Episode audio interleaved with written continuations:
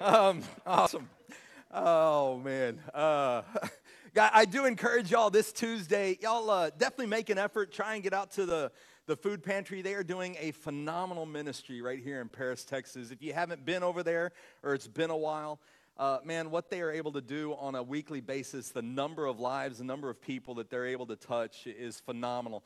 We could start our own little something, but why when somebody else is already doing a phenomenal job? We want to get behind what they're doing. We want to promote them, push, and, and so uh, I encourage y'all come out Tuesday night directly over at the food pantry, and, and uh, we're going to help stock the shelves, be a part of what they're doing. So join us. It's going to be a good time. Today, I'm excited to start a, a series called Relationships. This is a, a series, if you've been to church here for longer than a year, uh, you've already heard this series. This is something we intentionally talk about every year. Every year, around about this time, somewhere uh, beginning of the year, going into somewhere around March, we'll, we'll go through a series we call the Eight Relationship Principles. These are principles that we as a church choose to live by. Um, this is a series we do because life is about relationships life, everything that we deal with, everything that we do on a daily basis, the people we encounter, life is a series of relationships. Good relationships, bad relationships, relationships that you wished would, would last forever, relationships you, you may wish never happened. Either way, life is about relationships. And if we're going to live daily in relationships, then we probably ought to know how we should live in relationships because relationships take work. The reason relationships turn bad, the reason relationships turn sour is because relationships, there, were, there wasn't any effort, there wasn't any work that was put into it. Or either that or, or maybe it was one sided. Relationships take a lot of work. If you don't work at a relationship, eventually it will deteriorate.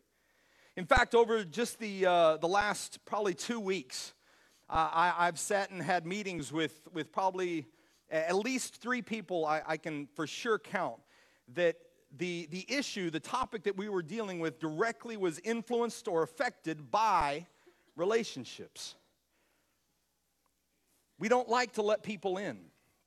A lot of times, one of the go to phrases I, immediately hear is, is well, I mean, I'm, I'm, I'm a quiet person. I, I, don't, I don't like to, you know, broadcast there. And I hear that. I, I am too. But, but regardless, whether, whether you're a, a quiet person, your life is still going to be involved with relationships. We don't like to, to oh, I don't want to bother anybody with, with my issues, with my problems. But as we learned in the video last week, our lives are about sharing the story from the middle, not the end.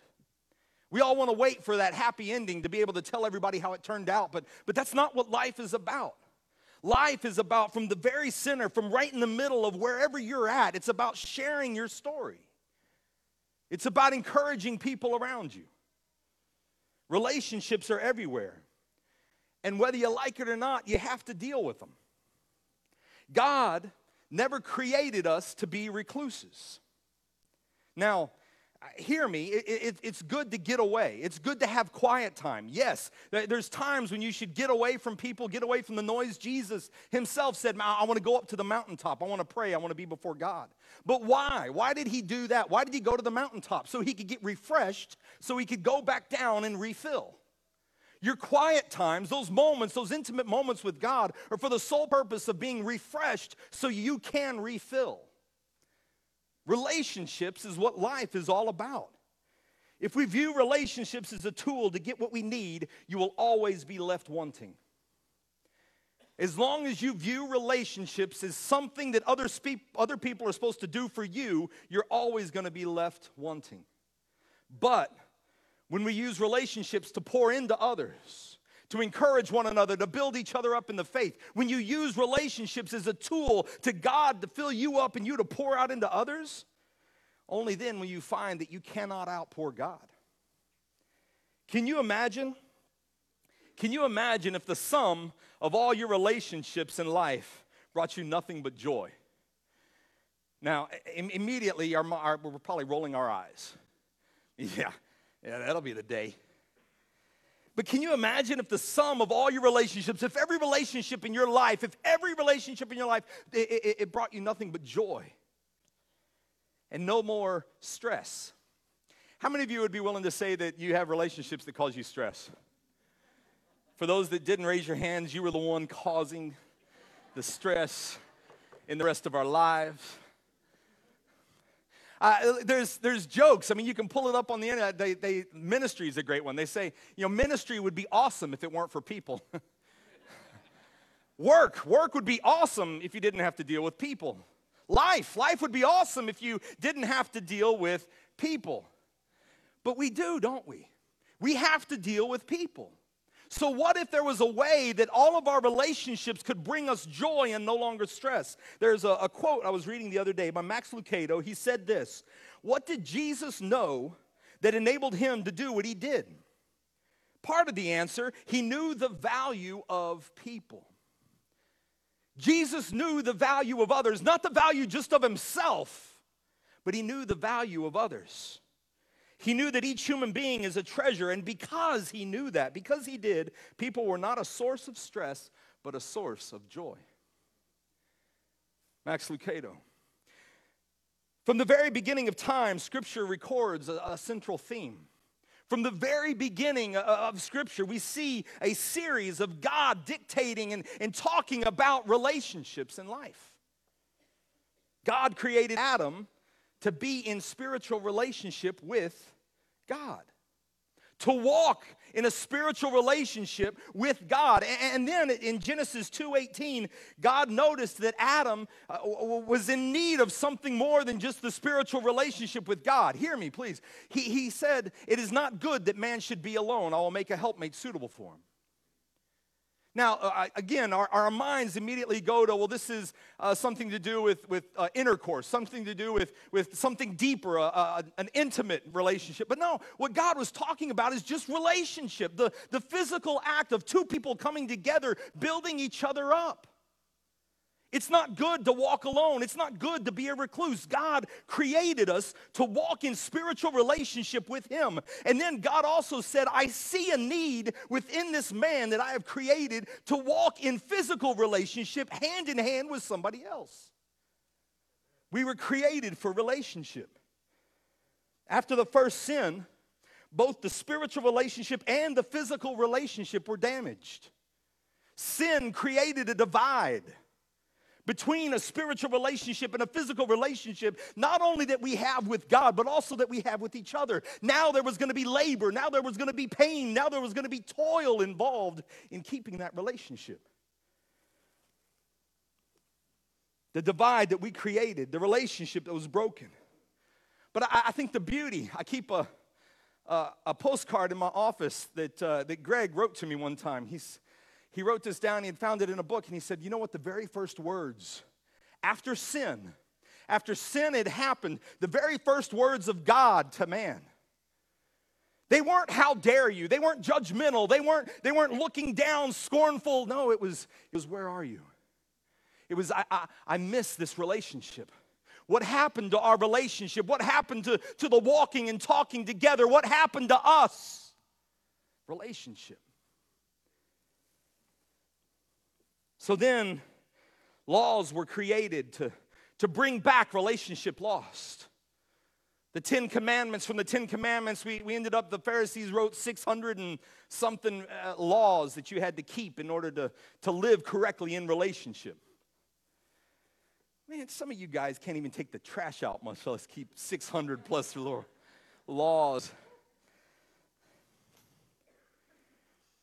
But the Father knew that this was not enough that 600 plus laws was not enough, that, that, we would never on our own be able to, to, to sufficiently fill that void, to fill that gap. So, so, what did he do? He sent his one and only Son to restore relationship.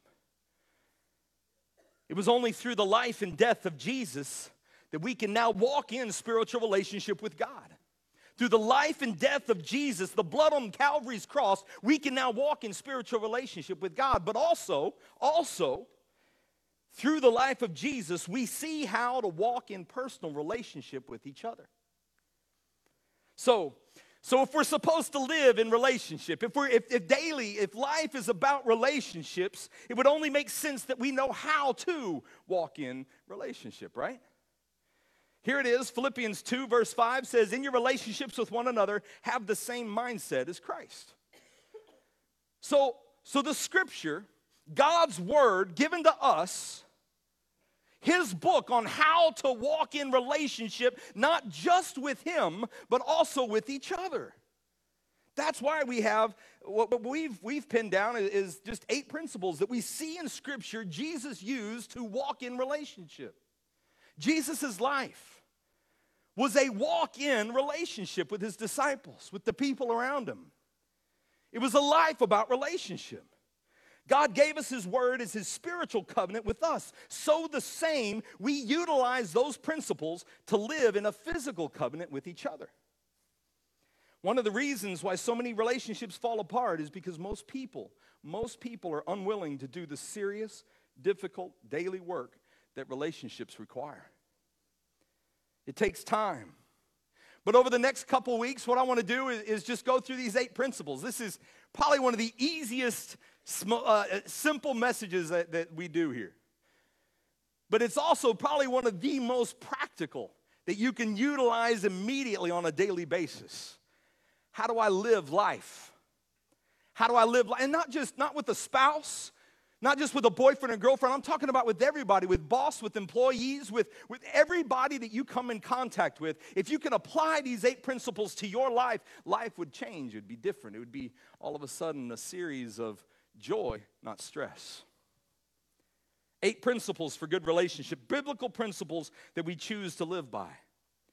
We believe that these principles provide a, a, practical way to keep relationships healthy and strong, a source of joy, not stress. The very first one, principles one through eight, the very first one is this the forgiveness principle. Now, I, I will be honest and say up front, this is, this is the go to. This is number one.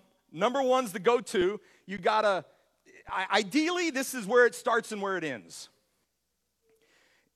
Probably the most difficult as well probably the most difficult because a lot of us we there, there's a tendency it's human nature to, to hang on to unforgiveness to hold on to things acts 24 luke one of the disciples writes he says i myself i always strive to have a conscience without offense toward god without offense toward man. Everything in me it's striving. Look, look i want to read to you the amplified version. Another version, this, the same scripture says this Therefore, I always exercise, discipline myself, mortifying my body, deadening my carnal affections, bodily appetites, worldly desires, endeavoring in all respects to have a clear, unshaken, blameless conscience, void of offense toward God and toward man. Whew. I mean, that's a workout just trying to throw it out there.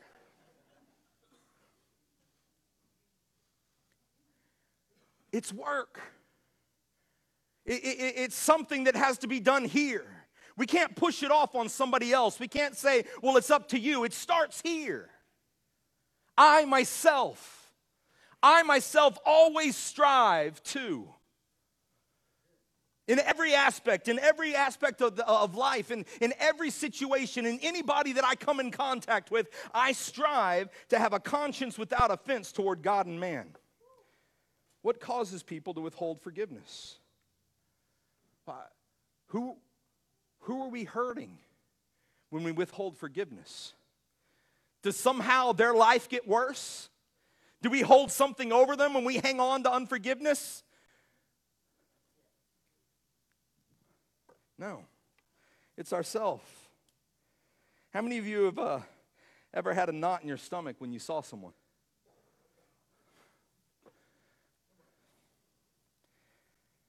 James chapter 3 verse 2 says we all offend in many ways. Anyone who never offends and what they say is perfect and able to keep their whole body in check. But but listen here, do you realize what happens mentally, emotionally, even physically when you hang on to unforgiveness? Not, not to somebody else, not to them, to you. The sleep lost, the stress induced. Scripture talks about bitterness taking root within the heart, and, and all of a sudden, when bitterness takes root within the heart, all of a sudden you start to grow hardened, is what it talks about. You start to become calloused. No longer is life full of joy, but now life is stress. When you don't deal with unforgiveness, we hear just uh, a couple months back, Pastor Brandon started a, a series on the Lord's Prayer.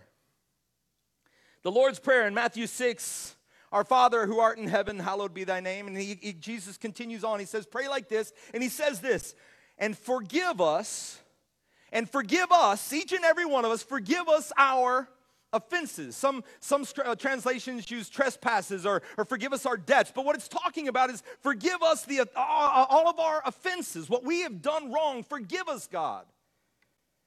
As, as we forgive our offenders. Forgive us, God, as, as, as we too, so the same, just as you forgive us, as we too forgive our offenders. And just a, a, couple scriptures later, Jesus says this He says, so, so if you forgive men their offenses, your heavenly Father will also forgive you. But, but if you hang on to unforgiveness, but if you do not forgive men their offenses toward you, neither will your Father forgive your offenses. Ooh, I don't like that one. But now, hear me. I, I think we, we mistranslate, we, we misinterpret what this is saying. See, a, a lot of us, we were raised up in, in, this mentality where God is, is this, God the Father, some sort of judgmental, you know, he's, he's just waiting for that opportunity. And we get to heaven and he looks at you and he goes, No! In second grade, Johnny stole your eraser and you never forgave him. Go to hell. look, God, that's not God. That's not who God is. But what God is saying is, he, He's saying there's a life principle here. If, if you hang on to unforgiveness in your life, all you're doing, you're not hurting the other, you're, you're just, you're, you're, you're scarring, you're ripping up your own heart. In last week's, in last week's uh, video, there was, there was one of the football players that came out and he talked about God will give you a new heart part of that new heart, that, that, that change when you come before Christ is it, it's a heart that forgives. It's a heart that says, in, in all things I strive, I work, I do everything I can to live without offense toward God and toward men. So, what process? What are the mechanics that we use to go from unforgiveness to actual forgiveness? Well, that's why we have the eight principles. Ta-da! These are, these are steps that we see. But again, every single one of these steps come back to step number one. Every step that you're going to see from here on out, two through eight, are, are, are, are, literally just steps that lead you back to can you, can you just forgive and move on? Do you have to hang on to it or can you just forgive and move on? Now, notice I didn't say forgive and forget. That's a fallacy. We, we cannot forgive and forget, but we can forgive and move on. Put it in the past and continue. Walk forward. There's a, uh, a modern work of art that I was reminded of when I was thinking about this principle. A modern masterpiece, 21st century brilliant brilliance. I, I, I, dare say it's a, it's a true breath of wisdom in this day and age. It's, it's, uh, it's called Men's Rules for Women. I was inspired, and, and from this thing, we get such great golden nuggets. Jewels such as yes and no are, are perfectly acceptable answers to almost every question. Another point that it made was crying is blackmail. Another one was if we ask what is wrong and you say nothing, we will believe you. There was another, oh, the depth on this one. Ask for what you want. Subtle hints do not work. Strong hints do not work. Obvious hints do not work. Just say it. But the one I was reminded of It said this If we said something that can be interpreted two ways, and one of the ways makes you sad or angry, we meant the other one. okay, I, obviously these are these are cheeky, but but but but why? Why do we hang on to? We automatically assume the worst. Somebody didn't come to your party, and it's like, well, I, I see how they're going to be. I don't know. Hmm, maybe they had the flu. Maybe they couldn't come. Maybe something came up that they just it, they were unable to come. We automatically go to the worst possible instead of one of the millions of other options there is. Peter coming to Jesus says, Jesus, how many times must I forgive somebody in a day? I, I mean, God, I, Jesus, I'm, I'm, I'm standing here and so and so, they did